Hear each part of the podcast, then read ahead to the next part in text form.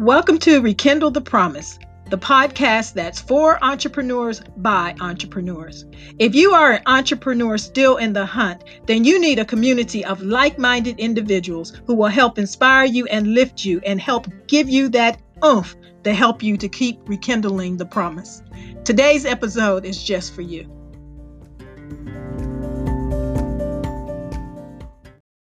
Hey, everybody, it's your girl Sherry here, and I'd like to welcome you back to today's Rekindle the Promise. These podcasts are focused at that aspiring entrepreneur, that person who is just starting out, or maybe you've been in the game for a little while but aren't quite experiencing the success that you desire. Well, our episodes are designed to help motivate you and to help inspire you to stay the course and to never give up on your dreams.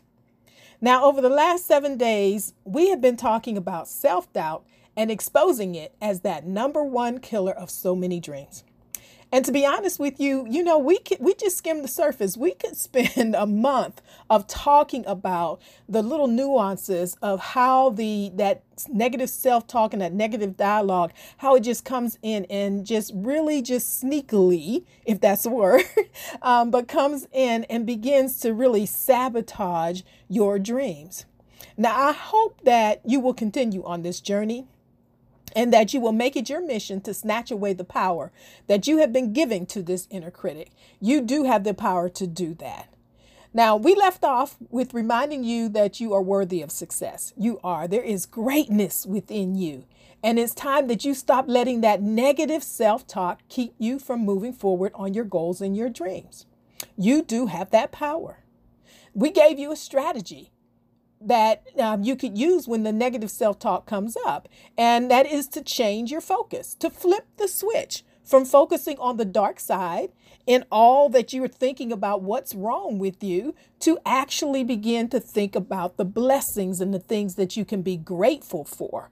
It is really hard to um, think about um, being grateful and then also be depressed. So, you, what you might want to consider doing is actually getting a gratitude journal and writing in it daily the things that you are grateful for.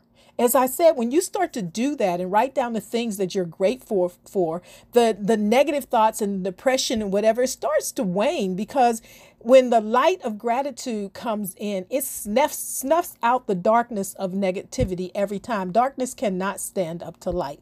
So consider that. Get that journal. Okay. So if you find yourself going down the road of negativity, what you'll be able to do instead of going down that road of negativity, you'll be able to pick up that journal and read what you wrote in it. And that will help get you back in the same mindset that you were when you were actually writing the journal so that you can be grateful and it, watch your mood, watch your mood begin to brighten as you do that. So here's another little tip is to not to take yourself so seriously. See, learn to laugh at yourself. Laughter is good for the soul. And uh, merry heart is like medicine, right? Is what it said. I was talking with a good friend of mine the other day, and she was sharing with me how she uses laughter to help her get out of, um, get over the situations and to not take herself so seriously. And you know what? It really does work because she is one of the most pleasant people that I know. She is a joy to be around. And I really think it stems from her willingness to laugh at herself when she makes a mistake. She just doesn't take herself that seriously. And it helps her to stay positive. It keeps that positivity meter on high. So remind yourself that when you make a mistake at some point that we've all made mistakes.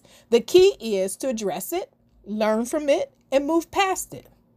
Don't stay there reliving the mistake over and over and over again. The past is behind you, and you really can't do a thing to change it.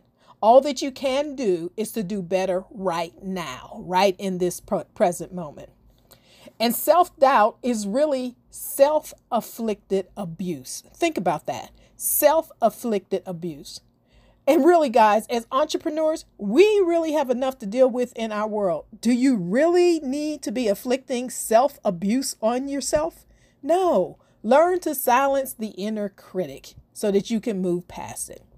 So, as we close out our topic, I challenge you not to close it out for yourself. Always be alert to that inner critic because it will slide back in.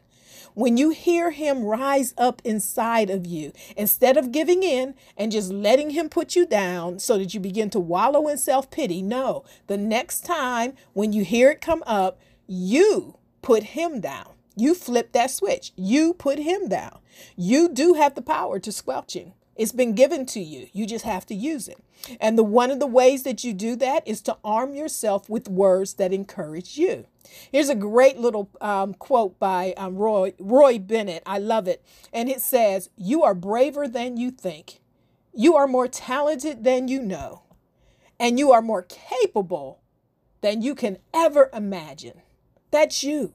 That's you. So when things start to come up and that negative self doubt comes in, instead of just wallowing in, no, say that quote to yourself and put your your name in there. Um, you can say, "I am braver than I think. I am more talented than I know. I am more capable than I've ever imagined." And if I was going to make that personal to me, Sherry, you are braver than you think. Sherry, you are more talented than you know, and Sherry, you are more capable than you even imagine. So put your name in there there. That's you.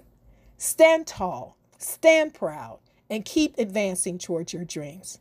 I hope this episode blessed you, and I hope this series has blessed you.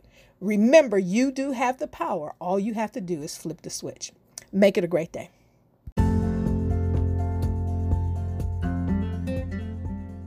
Thank you for tuning in to today's Rekindle the Promise. Remember that your hopes and your dreams are worth the battle. Keep hope alive and stay the course. Make it a great day.